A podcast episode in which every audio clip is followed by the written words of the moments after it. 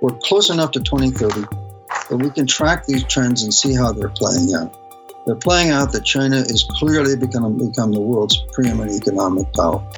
I said earlier that world orders are distinct in that they, they penetrate very deeply within cultures. They govern the languages that people speak, the way they worship, the laws they observe, and even the games that they play.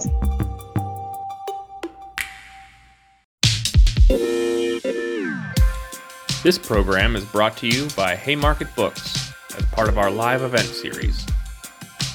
Haymarket Books is a radical, independent publisher dedicated to connecting social movements with the ideas they need in the struggle for a better world.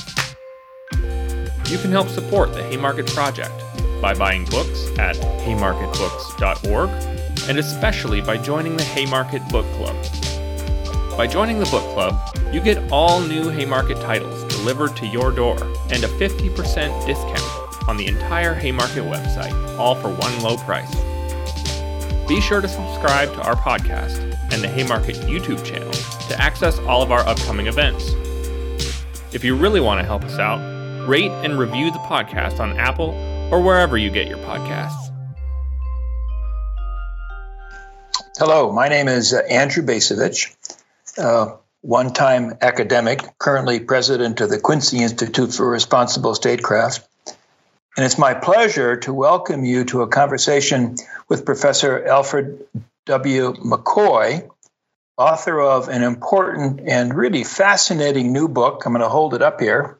Hope you can see it.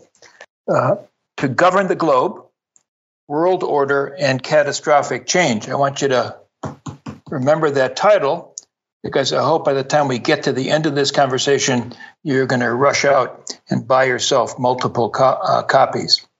Now, Professor McCoy is the Harrington uh, holds the Harrington Chair in History at the University of Wisconsin Madison.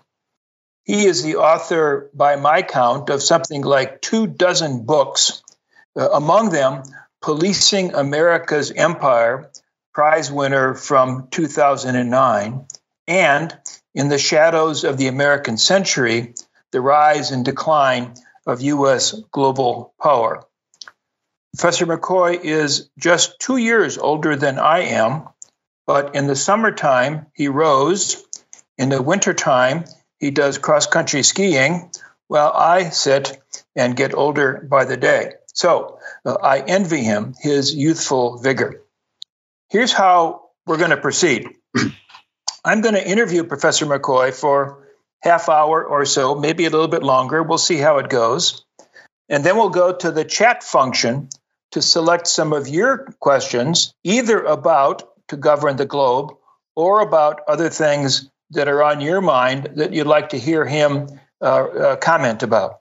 So, with that, let's dive right in, or, or perhaps I should say, let's grab an oar and start pulling. and by the way, uh, Professor McCoy and I have agreed to do this on a first name basis. So he's Al, I'm Andy. Al, this is by any measure a big book. And two preliminary questions. What inspired you to, to write it, to take on this task? And as you set out on this project, what did you hope or expect to achieve? First of all, the origin of the project. Uh, after 9 11, when America seemed to be at the peak of its power, marching about the globe, fighting terrorism. Uh, and uh, Americans were talking as if American democracy and capitalism were the end of history, that the whole world would be remade in our image. It struck me and colleagues here at University of Wisconsin that we were witnessing imperial hubris of the First Order. And we launched a project called Empires in Transition. And we pulled together 140 academics, specialists in imperial history uh, from four continents, and we convened conferences in uh, Sydney, Melbourne, and Barcelona. Uh, and we analyzed both the rise and decline of past European empires and the trajectory of US power.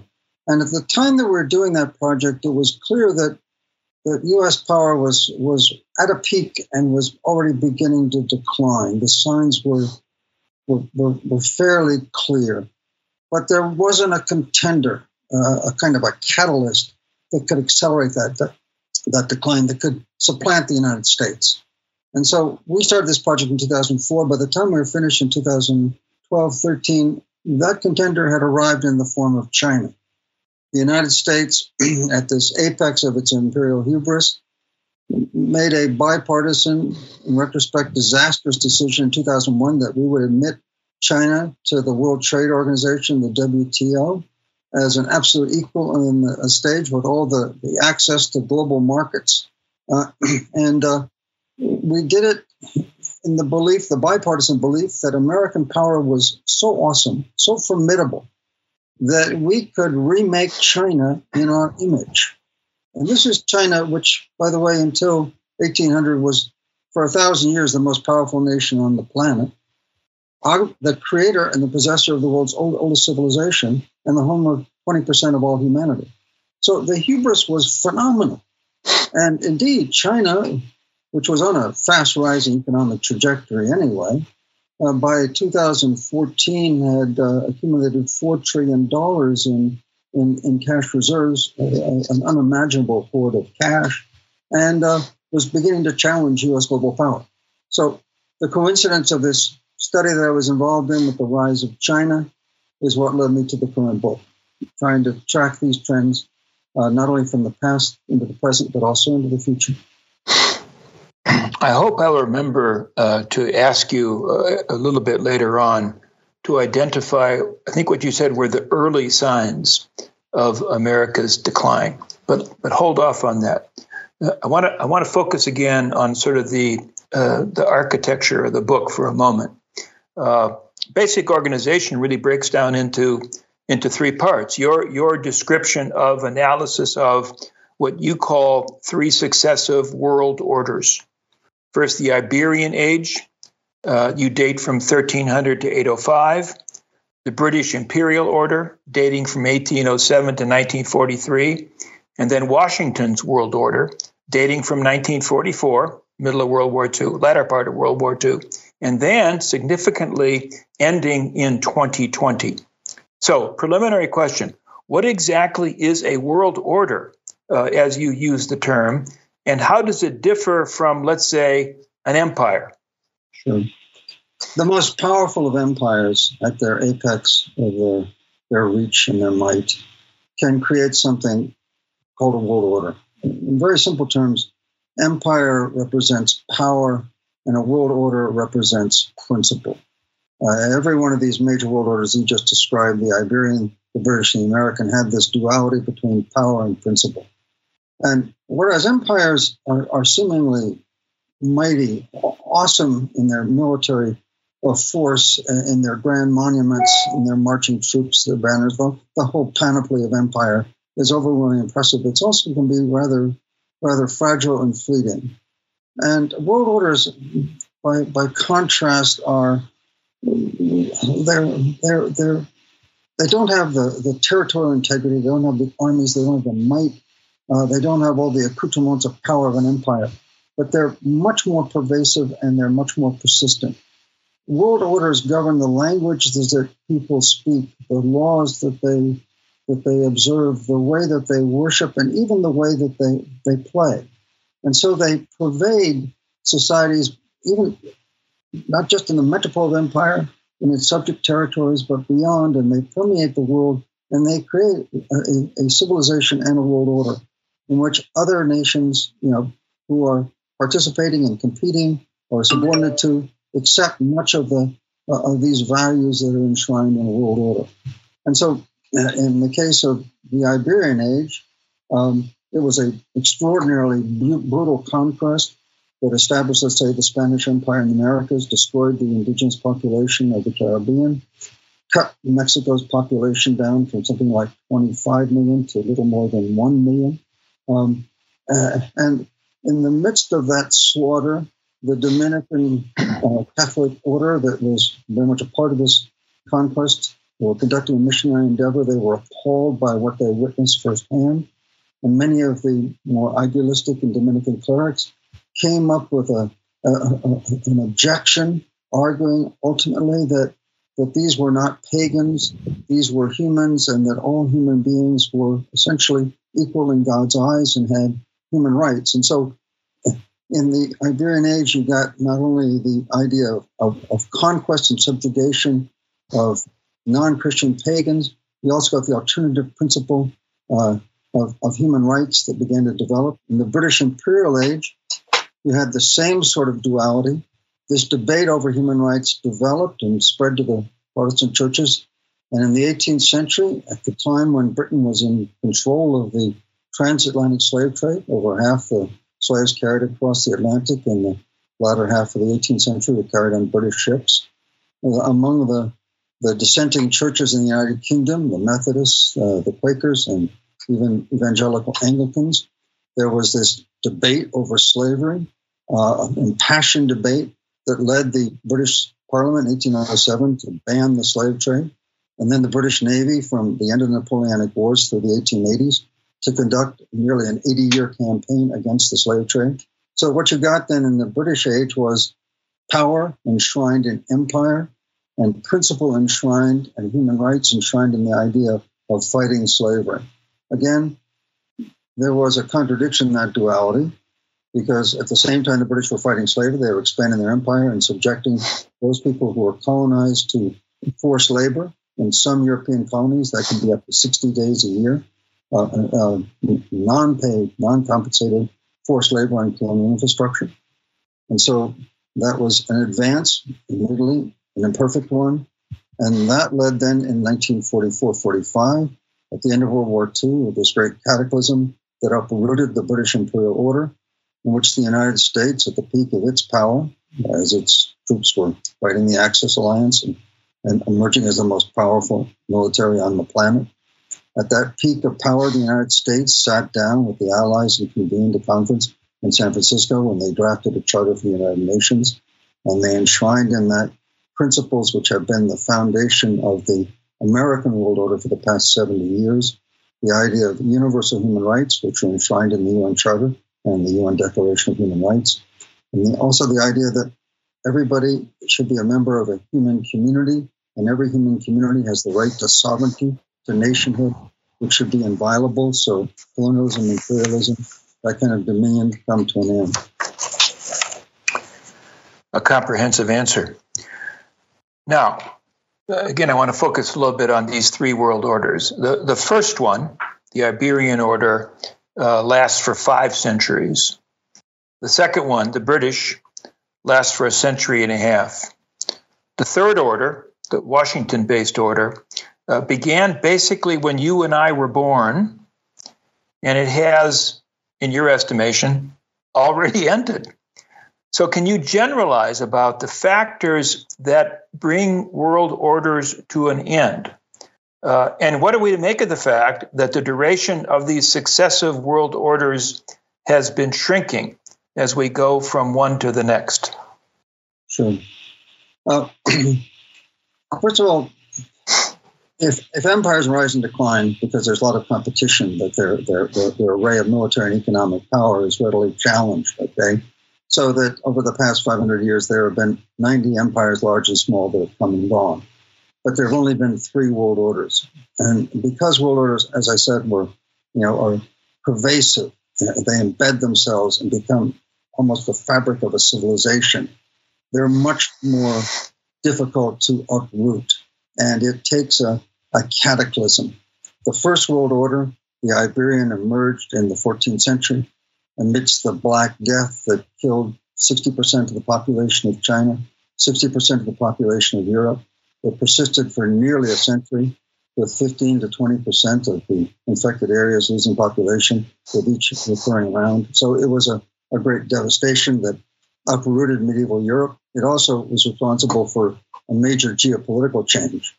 In the 14th century, the, the most powerful empire on the planet was the Mongol Empire, which extended from China, which they conquered, all the way through the steppes of Asia, all the way to the edge of the Black Sea and the Danube River.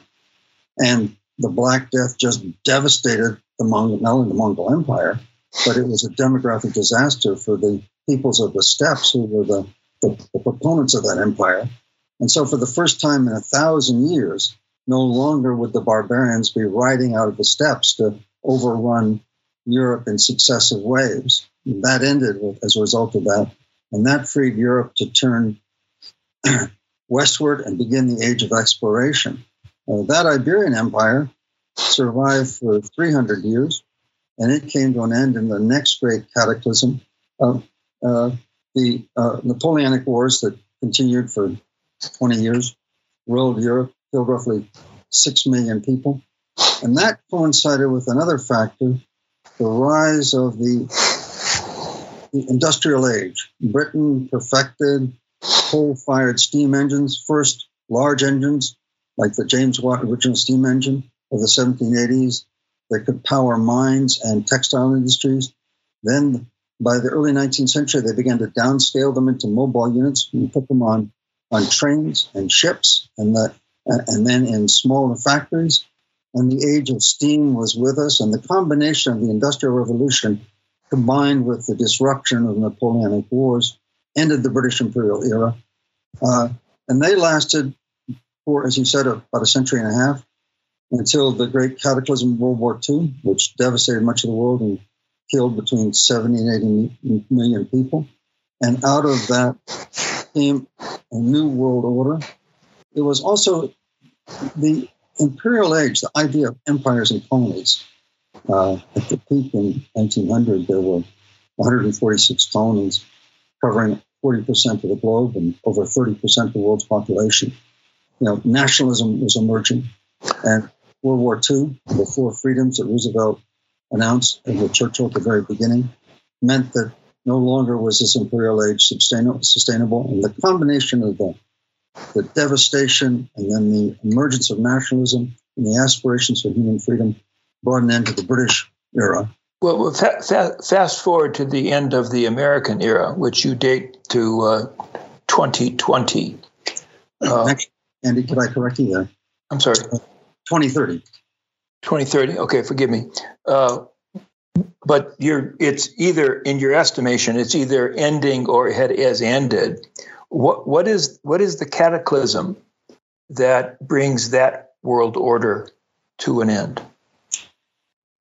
Uh, it's the conjuncture of, I think, two things. One, the waning of, first of all, let's separate the, the two the two forces here the, the power and the principle the yeah. power which is global, U.S. global hegemony. Okay, that is clearly waning by 2030. Okay, uh, back in 2012, the U.S. National Intelligence Council, which is sort of the supreme analytic body within the 16 or 17 members of the U.S. intelligence community, they wrote a report. They write these futuristic reports, and they said that by 2030, if not a little bit earlier, China will have the largest economy in the world. PricewaterhouseCoopers, the international accounting firm, has said that by 2030, in terms of the real value of money, purchasing power, equity, China's economy by 2030 will be 50% larger than America's. So I'm, I'm not questioning that, but I'm, I'm, maybe I'm making too much of the term cataclysm. Uh, and, and believe me, uh, I would argue strongly that the United States uh, has made a total hash of things uh, in its governing its world order uh, particularly since uh, the end of the Cold War. But even that said, I'm not sure that I see cataclysm as a as a as an accurate description. Uh, it, hubris is certainly involved, uh, mismanagement, uh, overreaching, radically misunderstanding the effectiveness of American military power. For example, in trying to reorder the uh, the, the greater Middle East. But I'm not seeing cataclysm. So can you help me on cataclysm? Sure. All of that goes to the decline of U.S. power. But as yeah. I said earlier, world orders are separate and apart. They can oftentimes outlast the imperial power. For example, let's go back to the Iberian Age. The Iberian Age started roughly in 1500. Uh, by 1600, the Iberian power, Spain and Portugal, had been superseded by, by Holland initially and then Britain. But nonetheless, the Iberian Age and its organizing principles continue for another 200 years. So the question we're facing is if, if U.S. global power is coming to an end around about 2030, and China will become the largest economy and maybe even a, a peer military power. Can the world order that the United States created, embodying these principles of human rights and universal sovereignty of, of all nations, can they survive the decline of U.S. global power? Okay, and the, the catastrophe, the coincidence of U.S. decline, a major geopolitical shift, and the, the catastrophe of climate change coinciding with escalating intensity, already arriving much more quickly than anybody could imagine, all right, is going to, to produce a real challenge to the U.S. world order. Okay, the, look, the U.S. world order was not just grounded on those two principles; it was underwritten by a fabric of the international rule of law. One of the key artifacts of U.S. global power from the time we emerged in the 1890s as a, a key power and then a kind of spirit of cooperation among nations. Uh, and this spirit of cooperation is being fundamentally challenged by climate change. Okay, uh, by 2050, the World Bank and the UN calculate that there are going to be 200 million climate change refugees. Some estimates go as high as 1.2 billion and it's it's going to build every year up until that point. Okay, it, it's rising. So let's let's think about the impact that this is going to have upon the world order. Let's go back to 2016, 2018, when there were uh, climate change refugees turning up in Turkey, crossing to the Greek islands, uh, coming from basically West Africa and Sub-Saharan Africa, crossing the Sahara uh, and, and Mediterranean into the European Union, and then Central Americans and some Mexicans turning up at the U.S. border. The arrival of those refugees sparked a surge in ultranationalism, manifest by the rise of a host of right-wing parties in Europe, Britain's Brexit, the Donald Trump campaign, Build the Wall. And when you add up the Middle Easterners, the Africans, and the Central Americans, that's only 2 million people that were put in motion by, by climate change. Well, imagine what's going to happen to the world order when we're talking about tens of millions of people.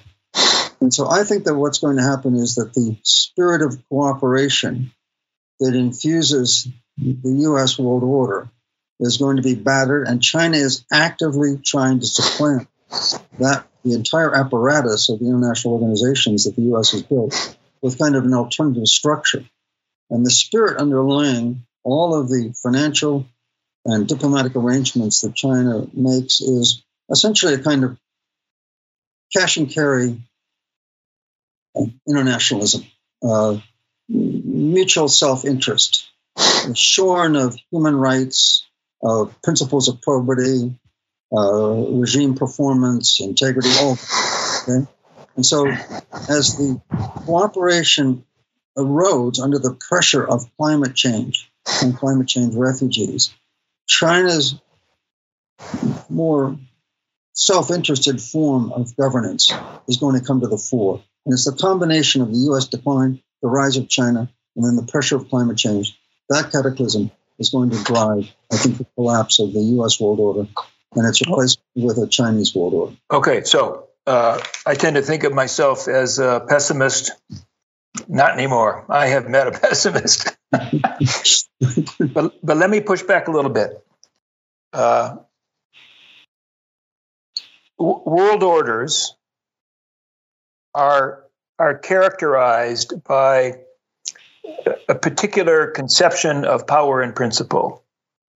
The the Washington world order, as I understand your description, uh, has emphasized human rights, has e- emphasized uh, what we might call an, an, an enlightened uh, internationalism. Uh, that's that's the positive spin on the American empire. I think we could talk about the negative spin. There's a lot of negatives. So, and I certainly agree with you. The United States is now a declining power. But is it not possible for others to embrace those principles that defined Washington's world order in order to extend that order that somebody some other entity becomes the principal sponsor uh, and therefore the United States declines, but the world order that the United States helped to bring into existence can potentially continue to exist despite uh, the challenges posed by the People's Republic of China. What's wrong with this, that scenario that I just described? Uh, I think, well, first of all, it's possible, but it seems to me increasingly unlikely because China is emerging not only as the world's largest economy, uh, the, the, major trading partner of, of, of, dozens of nations around the world, the major trading partner of entire continents. Okay, and and with that comes China's influence in the realm of diplomacy and law. Um, the, that succession of, of world orders and the, the, the continuation is something that evolved for 500 years within a Western legal tradition. Okay, starting in the Iberian Age, uh, when those Spanish slaughters took place in the Caribbean, and the, the cleric Bartolome de las Casas, a Dominican priest, observed those firsthand and wrote the not only the searing critique of Spanish colonial rule, but also came to this realization that that all human beings uh, were not Christian and pagan, but they all shared a universal humanity. Um, and that idea grew among the debates within the Dominican clerics and the great Spanish jurist and other Dominican priest, Francisco de Vitoria, gave his lectures, and those lectures were written down. And a hundred years later, they were read by Hugo Grotius, who is the, the great Dutch legal scholar, you consider to be many, the architect of international law and the modern intellectual system. He read Vitoria's lectures and he elaborated those principles, and those continued and influenced, uh, for example, the British churches in the late 18th century when they launched the campaign against the slave trade. They influenced the Quakers here in the United States. So there was a continuous dialogue, which is one of the reasons that I wrote the book and one of the things I learned in tracing this long thread of history. There was this continuous dialogue, this continuous evolution and deepening and broadening of the concept of human rights within this Western intellectual community. And now we're faced with in the in the succession of imperial powers and world orders from the Iberian to the Dutch to the British, the American, and now the Chinese. For the first time, we have a world power that's arriving who has not been a part of this Western dialogue. This Western tradition of human rights was in many ways a victim of Western imperialism and doesn't put much store by this tradition, which it doesn't share at all. So we have, for the first time, world power that, unlike any before, has not participated in, in this evolution of human rights. That that that assumes, I think, that uh, you know, Chinese poli- Chinese policy uh, is fixed, set. It, it, follows an azimuth, and there's no deviating from that azimuth. It, I might cite the history of the United States as an example of a power that changes its azimuth when it becomes convenient uh, to do so. I mean, it seems to me that in our in our rise to power, we, dating it from the creation of the Anglo-American colonies, uh, certainly up through, let's say, World War One, uh, maybe you disagree with this. I don't think there was a heck of a lot of emphasis on human rights and international cooperation. Uh, the the trajectory of American behavior was, in, in my interpretation, sort of opportunistic expansionism. When we saw something we needed or wanted, we took it. Now, with World War One, the role of Woodrow Wilson, certainly the impact of World War II, uh, the, the language that American leaders use becomes a lot different. But this suggests, I think, the possibility of, of, of, of adjusting. So I guess it's a very circuitous uh, question. But why can't why can't China change? Okay. Well, first of all, right, you've got a very good point. Uh, and what you've cited is the power side of the equation, right? Um, you reference, for example, the United States as a an expanding global power and imperial power taking territory as it wanted willy nilly, et cetera. Okay. One of the things that, uh, that, that I learned in studying the formation of world orders over the past 500 years and, and studied this, this duality between power and principle. Empire embodies power. Uh, empires do as they need to do to exercise and expand their power. The check on that, the principle side, comes from civil society. The Dominicans and the uh, Spanish clerics were the, the, the embodiment of, of Iberian civil society. And it was their experience, their dialogue with the state, with the monarchy, that led to this, this evolution of human rights that provided a check on the Spanish crown that forced various attempts at reforms uh, uh, during the 16th century. The same thing happened in the 18th century and 19th century in Britain.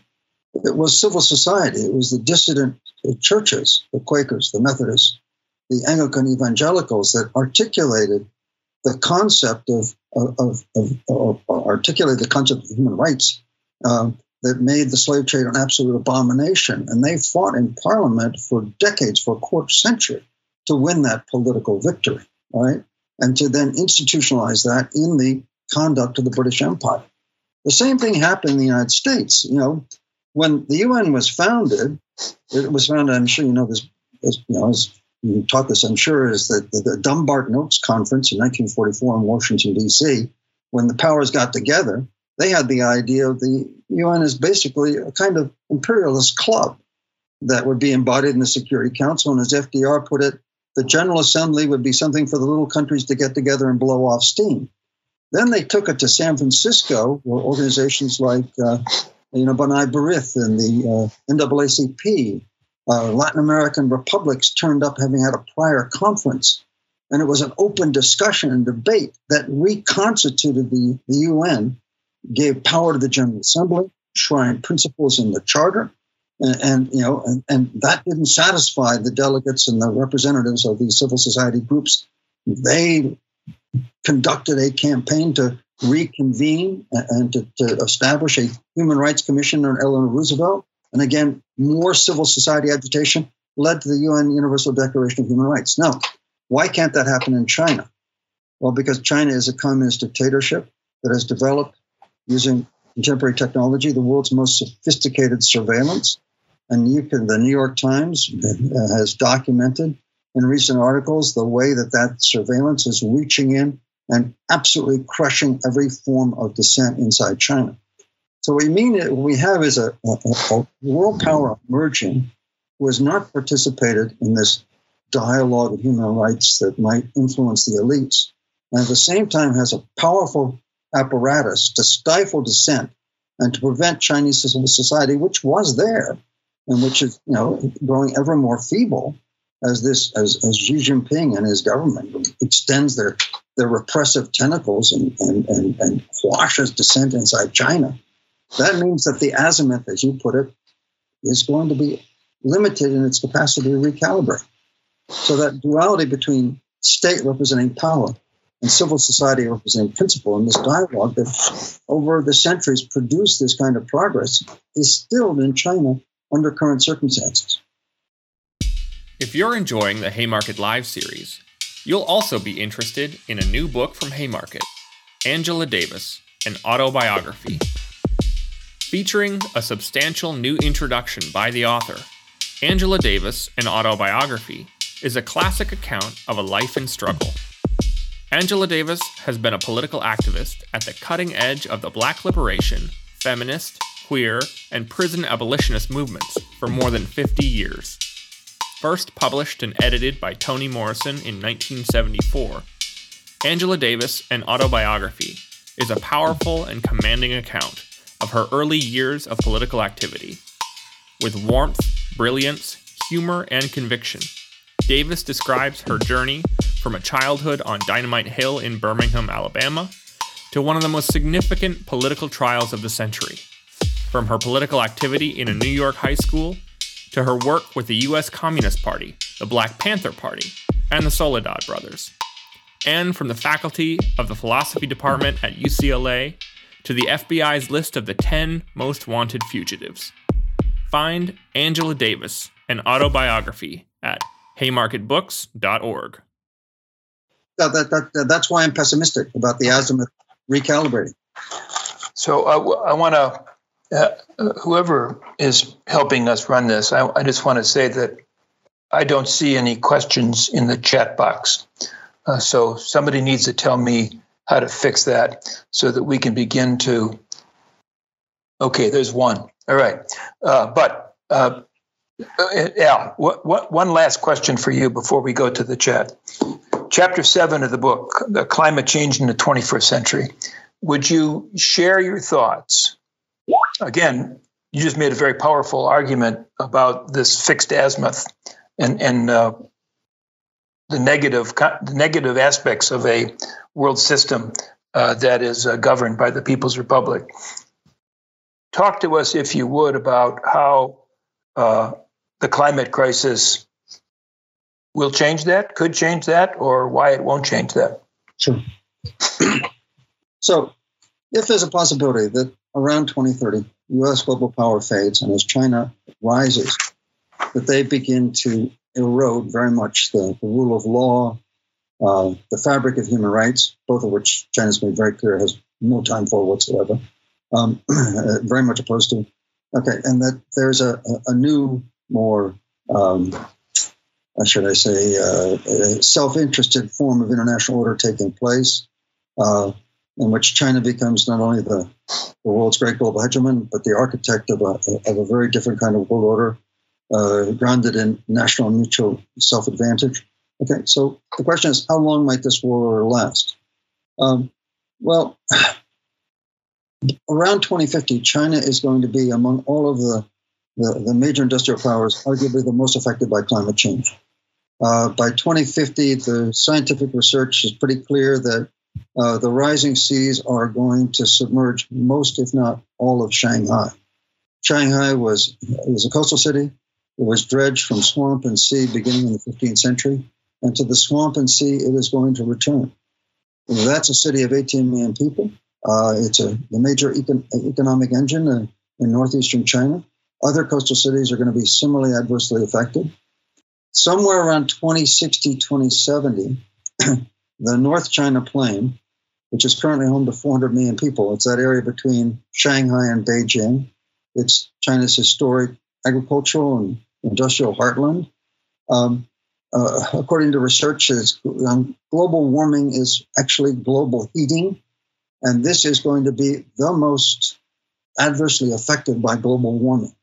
There will be hundreds of extreme weather events, and starting around 2060, 2070, China, uh, the, the, North China Plain is going to have uh, the first of five episodes of 35 degrees centigrade wet bulb temperature. Now, what does that mean? That's the balance of heat and humidity when the human body can't sweat. So, a healthy adult at rest is dead in six hours under 35 degree wet bulb temperature. And China is going to have five major episodes, it's projected, of this, so that this vast area, home to 400 million people today, nearly a third of China's population, is going to become one of the least habitable areas on the planet. In other words, China is going to be faced with such enormous climate change adversity that it is going to be forced to retreat from whatever so, international commitments it has. So, so, so I'm a guy who's so technologically challenged that I can't even figure out how to get questions out of the chat box, and I don't know China well. But it seems to me that uh, they are exceedingly sophisticated. They are technologically advanced. Your forecast, and I'm trying to smoke you out here a little bit on this, your forecast says that uh, either there is no technological fix for this uh, debacle or that the Chinese government is not going to be smart enough to figure out uh, what that, that fix is. Or am I misreading you? Um, well, first of all, China is using its its technology for its military development, for pell mell industrial development. And uh, China, although they had the Glasgow conference, got together with the United States through the work of Ambassador, former Secretary of State Kerry, and they made a joint declaration about climate change. When you read that declaration, uh, China says that they are going to start uh, dealing with climate change, and I think what they say was the 14th five-year plan. Okay, that doesn't start till 2025. Right now, China is building so much coal-fired electrical power in China itself, and as a part of the Belt and Road Initiative, that if uh, if all of those projected power plants come online, according to the UN Secretary General Guterres, that all the progress that's been made since 2015 on climate change will be wiped away. Okay, so China, uh, China's duality, okay, like all world orders, okay, uh, uh its duality is is this. Uh, as Xi Jinping likes to state on international podiums, China has, through its industrial development, uplifted 60 million Chinese from poverty. It's expending 1.2 trillion dollars in this massive Belt and Road Initiative, which is building infrastructure across uh, Eurasia and Africa, build, bringing hundreds of millions of people through this infrastructure into the world economy. People that were essentially forgotten by the liberal international order. Okay, so that's the, the positive side of the Chinese uh, world system. The, the, negative side is they're doing it uh, through this coal-fired uh, uh, quick and easy road to electric, electrical generation in their Belt and Road recipients and in their own economy so that they are over the even the medium term. China is the source of 30% of all of the greenhouse gas emissions in the world today. 30%. Okay. We're, we're 14% and declining. They're 30% and rising. Okay. So their technology is, in fact, going in the opposite direction. They're, they're accelerating climate change. Right? And they're not even going to stop. And, and, and Xi Jinping has said that, you know, that they will be carbon neutral by 2060. Well, by that time, Shanghai is going to be underwater. And, and one thing we're learning about climate change is that it's, it's happening more rapidly with greater adverse impacts than we could ever imagined even 10 years ago. I mean, think of the Australian wildfires, the California wildfires, you know, the storms that we're seeing in the United States. It, it's, it's, it, it's, it's accelerating. The, the collapse, the accelerated collapse of the Thwaites Glacier in Antarctica, which is the size of Florida, and which, if that disappears, can by itself raise the level of the oceans by two or three feet. Okay, that's three to five years away from the kind of bastions of the of the frozen ice that are holding that glacier in place collapsing and it start to fragment and calve in an accelerated way. So, so there, there are all kinds of things occurring that indicate that climate change is accelerating more rapidly than, than, than, than any technology, including China's, which, by the way, is not being used to remediate the situation. Let's go to some questions. Uh, and the first one is by uh, Derek Mangino Servent. The Washington world order has ended, he writes. Yet people talk as if it as if the United States was still the number one power. I think the people he means be the American people. Why is that? And when will our ideas be updated by the truth?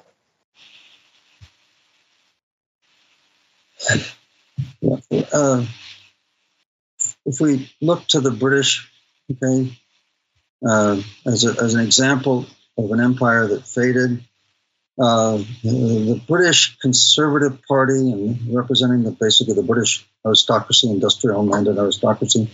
Uh, uh, at the same time, they, they knew rationally that the British power was fading. You know, they, they clung to it desperately. Uh, and then they, you know, uh, they did something that, that, in retrospect, I mean, at the time it was a disaster. They decided that when Nasser nationalized the Suez Canal, which they identified as the linchpin between uh, Britain's position uh, in, in, Europe and, its Asian empire. That they they launched this massive invasion, six aircraft carriers with the French, uh, the Israeli invasion of the Sinai Peninsula, and you know they you know they they they destroyed the Egyptian Air Force. the Israelis smashed the Egyptian tanks in the Sinai Desert campaign. And it looked like they were, as they stormed ashore at the north end of the canal, that they were going to score this grand imperial victory. Two things happened. One, Nasser, who understood geopolitics, simply got some rusting old freighters and filled them with rocks and sank them at the north end of the canal. And then the other thing was is that Britain, of course, was a, a faded empire. The pound sterling, which had been basically global reserve currency for the past two centuries, uh, trembled at the brink of collapse. And the IMF's first major bailout of a currency was not for the Mexican peso, it was for the British pound in the aftermath of Suez. And they collapsed. In other words, the British were living in the illusion that they had this, this massive military imperial power and, and that they could exercise that. And so I think that what happens with most powers is that as their as as as empire fades, society becomes the, the leaders, much of the population become intensely attached to, to power as it's slipping away and become increasingly, first of all, unable to recognize the reality of its decline, to manage it effectively, and they become vulnerable to what's known as micromilitarism. You know, uh, um, um, ambitious, overly ambitious uh, military strikes that are going to somehow magically recover imperial power. I was just re- rereading your section on Suez uh, today, and I, I, must admit I find that one of the most fascinating chapters of uh, or episodes of of of 20th century history. Uh, but it it did, I think, uh, deliver a rather sharp lesson to British leaders. I mean, it did, uh, I think, uh, end uh, Britain's claim uh, to being, you know, in the very top uh, echelon of American global powers. It was a an instructive humiliation in that sense. Uh, I think the, the person asking this question is is asking have we suffered any comparable humiliation that is going to change American Ameri- the understanding that Americans have about the standing and status of the United States, or is that is our Suez, uh, you know, coming around the corner and is it going to smack us in the face one of these days? I think we've already had our micro-military misadventure uh, in in the Middle East. You know, in 2001, as China was beginning its, you know, first of all, it had 20 years of sustained economic growth prior to this, but as it was really about to launch its its rise economically, okay, Washington was completely unmindful of the potential medium-term challenge from China, and so we decided at this apex of power, you know, in this moment of the supreme imperial hubris, when you know it was the end of history, in which we were, in fact, we were actively doing it throughout the 1990s. We were breaking down any kind of restraint on free markets.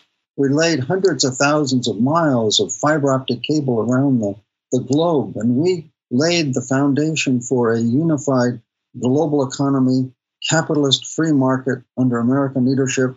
And we began working assiduously to, to transform governments into governments in our image that were democratic and capitalist. And at this apex, you know, the neoconservatives in Washington in the Bush administration got the idea that we could invade the Middle East and that we could conquer Iraq, set up the green zone around Baghdad, and then transform the Middle East, the, the, the, the cradle of Islamic civilization. We're going to make them secular and capitalist and democratic in our image. You know, sweeping away, you know, over a millennium of, of whatever Arab Islamic cultural traditions there might be.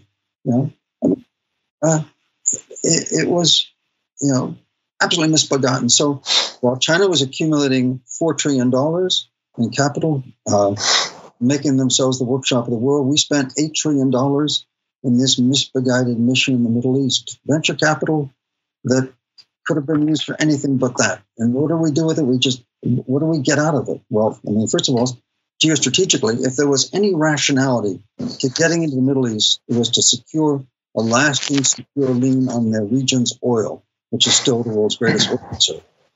And in retrospect, we were securing a, a lasting lien on the Middle Eastern oil at about the same time that oil was joining cordwood and coal in the dustbin of history. Okay, so it was geostrategically absolutely misguided. Well, I, I certainly agree with that uh, judgment a thousand percent. But I think the question that's being asked relates to uh, the extent to which either American elites or the American public more generally uh, learn from all that. They share the indictment that you just rather compellingly uh, delivered. When I when I try to understand the uh, the direction of U.S. policy, particularly vis-a-vis the People's Republic, but we also might say, uh, not to be ignored, vis-a-vis uh, Russia. Uh, it seems to me that some of those assumptions about the efficacy of American military power uh, are still, you know, pretty pretty darn uh, powerful, and and so the question becomes: Have have we have we actually learned anything uh, as a result of our recent disappointments? Disappointments that do suggest that uh, the United States may be in decline, and that by extension, the United States ought to do stuff differently. Or are we just going to repeat those mistakes as we charge off into, you know, East Asia? Okay. On that note, um, one thing I, one of the most surprising findings, uh, it, it, in retrospect, it seems really obvious, by studying the succession of these major powers, starting with the Iberians, the Portuguese, the Spanish, the Dutch, the British, and now the United States. One thing that emerged from this study is that despite this amazing diversity of, of geography and, and national wealth, etc., that, that all these powers shared one thing in common. Every emerging global hegemon had to capture control over the Eurasian landmass, right? Uh, and they use different techniques and technologies to do it. Okay, uh, from the Portuguese feitoria, which is basically a fortified port, and the caravel all the way to the British dreadnought, the, the powerful modern battleship. But all of them struggled to dominate the Eurasian landmass. And their power, their, their rise was coincident with that capacity for dominance, and their decline was, was uh, paralleled by their loss of control over that. The United States did the same. And this is, I think, one of the most surprising things about U.S. foreign policy that all this this was this was what we did during the Cold War. There's almost no awareness of this in the United States that we had a Eurasian strategy that our global power rested upon being the first power in a thousand years to dominate both axial ends of Eurasia. And when the Cold War started, we formed the NATO alliance. We got those massive military bases like Ramstein in Germany. And then in between 1951 and 53, we find we signed four bilateral mutual defense pacts with Japan, South Korea, the Philippines, and Australia. And so we had this Pacific littoral line of defense, and we built bases, massive military bases like Subic Bay and Clark Field, uh, plus dozens of bases in Japan, Okinawa. Yeah. And then we we laid on top of that these chains of steel military alliances from NATO to CENTO to SEATO to ANZUS, you know, ultimately three massive U.S. naval hundreds of bases, thousands actually of aircraft, okay, that we arrayed around Eurasia to dominate it, okay? And there is this general lack of awareness in the United States that that China is successfully challenging our dominance of Eurasia. Okay, it's doing it two ways. Um, first of all, economically, on the Belt and Road Initiative, when Xi Jinping announced that in 2013, standing up in Kazakhstan, announced that he said that he was going to build an integrated infrastructure from the Baltic Sea to the Pacific Ocean that would unite these two continents, Europe and Asia, that were only separated by essentially distance. And he would lay down this trillion dollar infrastructure. China also then began building 40 ports that ring, you know, from the Indian Ocean around Africa, around Europe. And the combination of this transcontinental infrastructure, and these ports give China a, a, a geopolitical grip on Eurasia. And then China began challenging, and this is where the flashpoint now comes, challenging U.S. dominance over that Pacific littoral, which they call the first island chain. And their construction of bases in the Spratly Islands, those six bases in the Spratly Islands in 2014, the massive and sustained expansion of their navy, the construction of their nuclear submarine base at Longtou and uh, the coast of Hainan Island, uh, you know, swarming Taiwan with jets, swarming the East China Sea, challenging the Japanese, joint naval maneuvers with the Russian Navy around which is sailing Japan, all of that. This basically sustained challenge to push us back from the first island but, chain. But, but Al, so connect what you just said to the prior uh, answer or discussion. The, the, prior one was the one that uh, laid out the catastrophes that beckon. Uh, not our catastrophes, China's catastrophes. You know what's going to happen to Shanghai. What's what's going to happen to uh, the coastal areas that you described? Uh, when when that when that problem starts to bite, isn't the government isn't the Chinese government going to try to respond in a way that may temper their uh, global ambitions as they try to focus on problem set uh, that is much closer to home. And I'm not sure they can do both those things. I think it might be you got to you got to pick one. That those undeniable environmental crises are set to occur around 2050. That's 30 years from now. Okay, uh, China's rise as the preeminent economic power is 2030.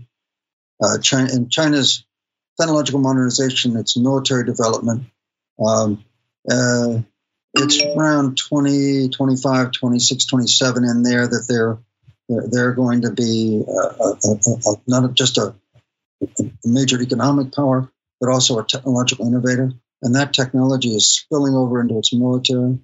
So by 2030, I think we can say that China will not no longer probably be what's known as a near peer military competitor, but a peer competitor with the United States. And since the, the conflict zone is between the China coast and the first island chain, 100 to 200 miles wide, from 100 to 200 miles from the China coast. The U.S. has to protect its forces 5,000 miles from Honolulu, Pearl Harbor. And uh, okay, supposing we have two carriers, two super carriers, that gives us 150 jets, right? China's got 2,200 jets that they can deploy. Plus, they've got these carrier killer missiles, which, by the statement of the United U.S. Navy, they're, they're lethal missiles. Moreover, uh, in terms of, of, of, technological edge, yes, we hold uh, we have a much power, more powerful military, but China is making breakthroughs in some critical areas like secure satellite communications and, above all, hypersonic missiles. Uh, all of our tests of hypersonic missiles have basically burned up in the incredible speed. China has apparently, last October, successfully tested a hypersonic missile, which has a a, a, a, atmospheric orbits and comes in a low trajectory that makes it impossible to defend an aircraft carrier against a hypersonic missile. So here's another question that uh, presses presses your prophetic uh, uh, insights even farther. Uh, somebody from from somebody. No, the question is: Do you? And I think that means you, Al do you foresee an alternative course of evolution or development which avoids the Chinese taking over the world? In other words, history isn't ending. Uh, is it possible that there will evolve another world system, world order, at least conceptually, that would uh, obviate uh, the rise of China? Uh, I, the questioner is not suggesting what that model looks like. I don't know that I know, uh, but that would seem to be to offer at least the prospect of some kind of hope. Well, I mean, yes, anything is possible, but uh, uh, if you track present trends in, you know, to the end of the decade, which is not that long, okay? Um, first of all, in the military realm, I mean, it's uh, China and the U.S. over a long term spend you know, two to three percent of their gross domestic product on, on, on, military allocations. So if China's economy is going to be fifty percent larger than ours by by 2030, well, its its military appropriations will be in terms of real value for for, for dollar what they're spending are going to be you know comparable or larger than our own. Um, you know, their their technology is growing apace. Um, so no, I, I, I, I, I think we we're close enough to 2030 that we can track these trends and see how they're playing out. They're playing out that China is clearly become become the world's preeminent economic power. That based on what's happening in China now, the idea of uh, a challenge to Chinese power um, uh, from within the country, some kind of mass uprising, some kind of eruption descent, doesn't seem very likely. The Chinese surveillance apparatus is very powerful. Moreover, the, the regime still is providing jobs and growth in the economy, so no, it's not going to break apart internally. So, you know, when you add that up, I see that there's nothing to stop China from becoming the world's preeminent power circa 2030. Now, and, and, and furthermore, you know, if the U.S. chooses to challenge China over Taiwan and there is some kind of conflict that breaks out, um, and the New York Times has reported that uh, as of 2019, the Pentagon war gamed war with China over Taiwan, and China won 18 times in 18 war games. So, I mean, you know, I, I think it's pretty clear that uh, China would win that war. If not right now, today, by the end of the decade, certainly. So I don't see anything that's stopping China's trajectory of growth. Okay, so in I think it's in chapter six uh, where you talk about uh, Beijing's world system. I got sc- scratch notes here that maybe may not be accurate, so you should correct me. but I, I I thought that in that chapter you identify a major limitation on China's potential uh, to emerge as uh, leading a, leading a new world order. Uh, and the limitation really is uh, soft power. It's it's it's culture.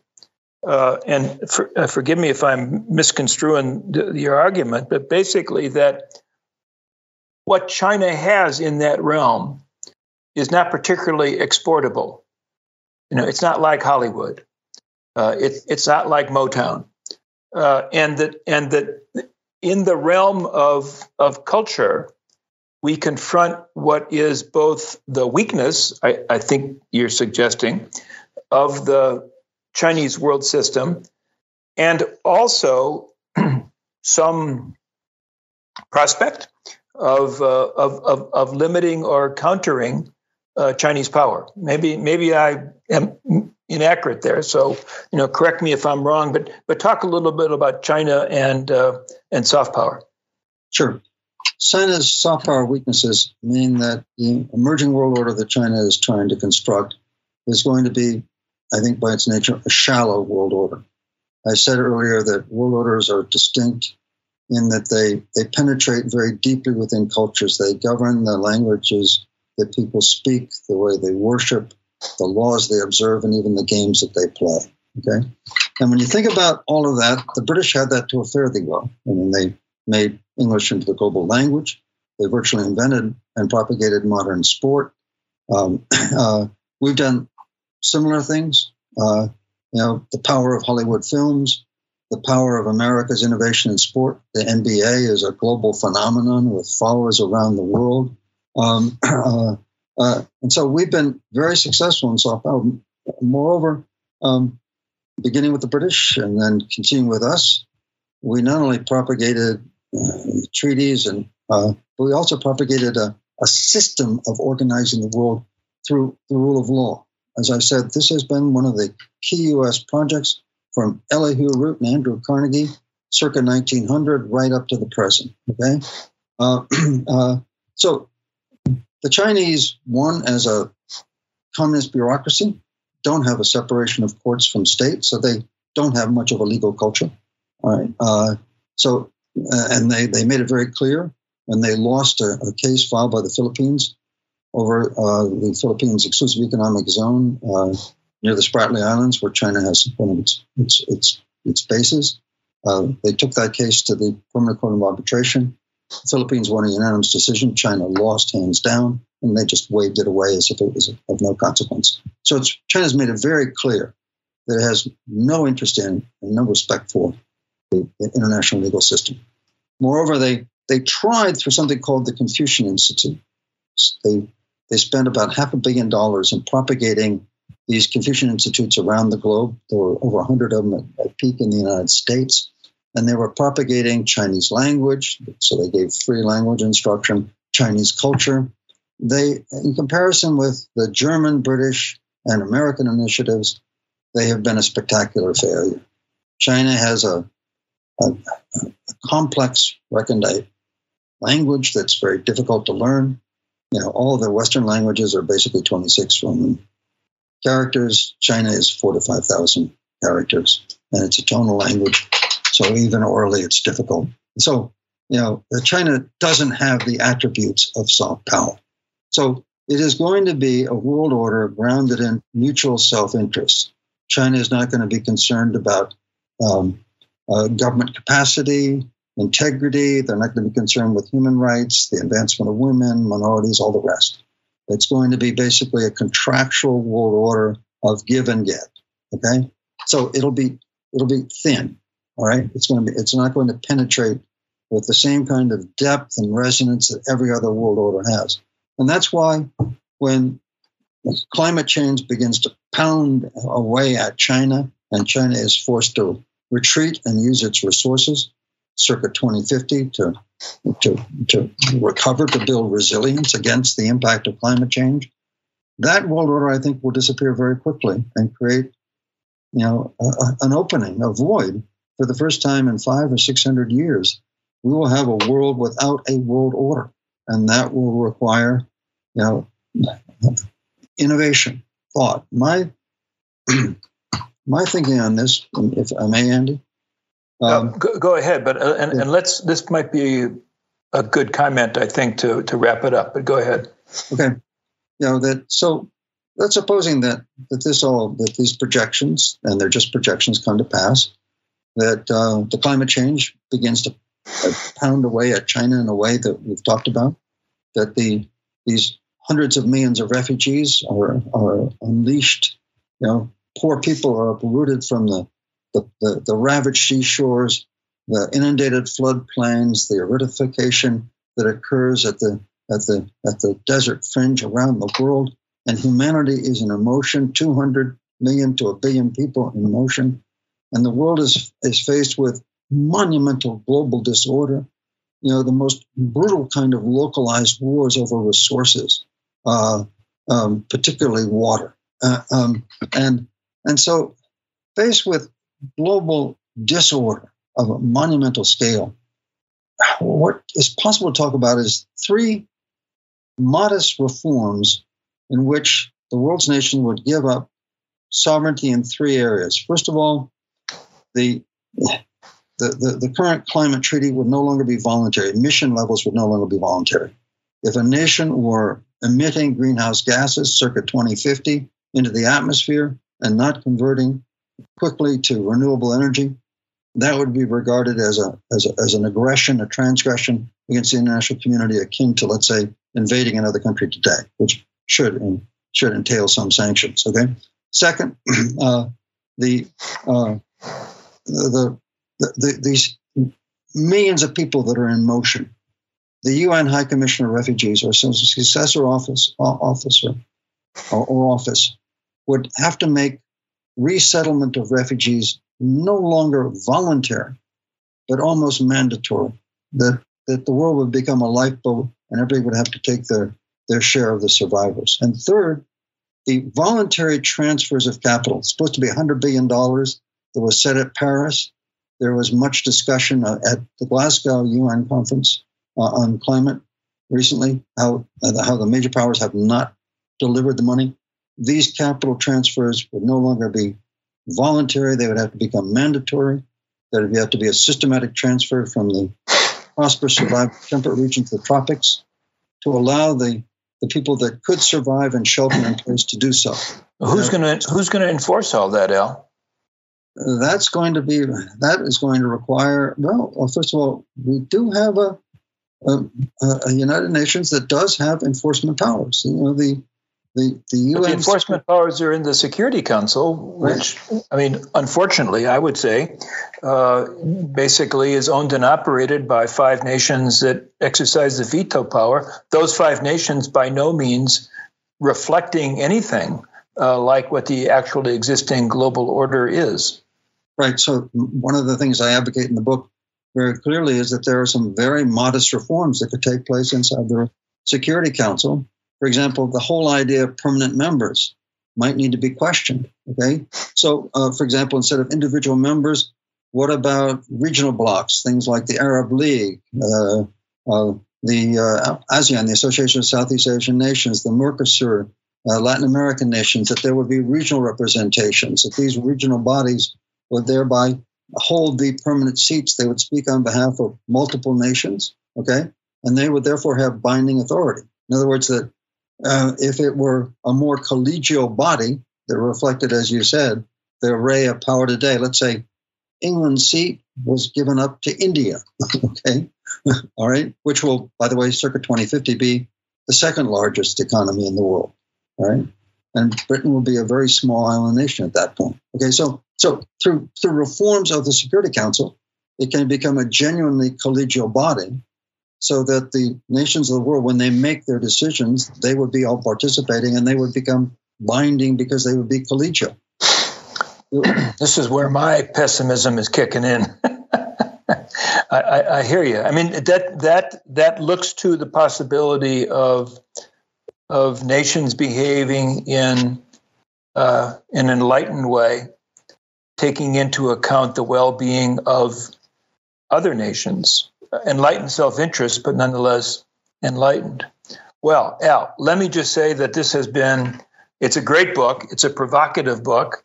Uh, if anybody doubts that, who's listening to this conversation, this has been a very provocative and I think enlightening uh, conversation. So, uh, on behalf of the folks that are uh, uh, listening uh, to this, let me express, express my gratitude to you both for writing the book uh, and for participating in this uh, in this exchange. Thanks so much, Andy. Thank you for the some some pretty tough questions. I, I, those are productive. And, Good. Right. Thank you. Talk to you soon. Okay. Thank you, Andy. Great. Bye bye. Bye bye. Thanks for listening. If you like this episode, subscribe to our podcast and to the Haymarket Books YouTube channel, where events like this one are hosted live. And don't forget to check out haymarketbooks.org.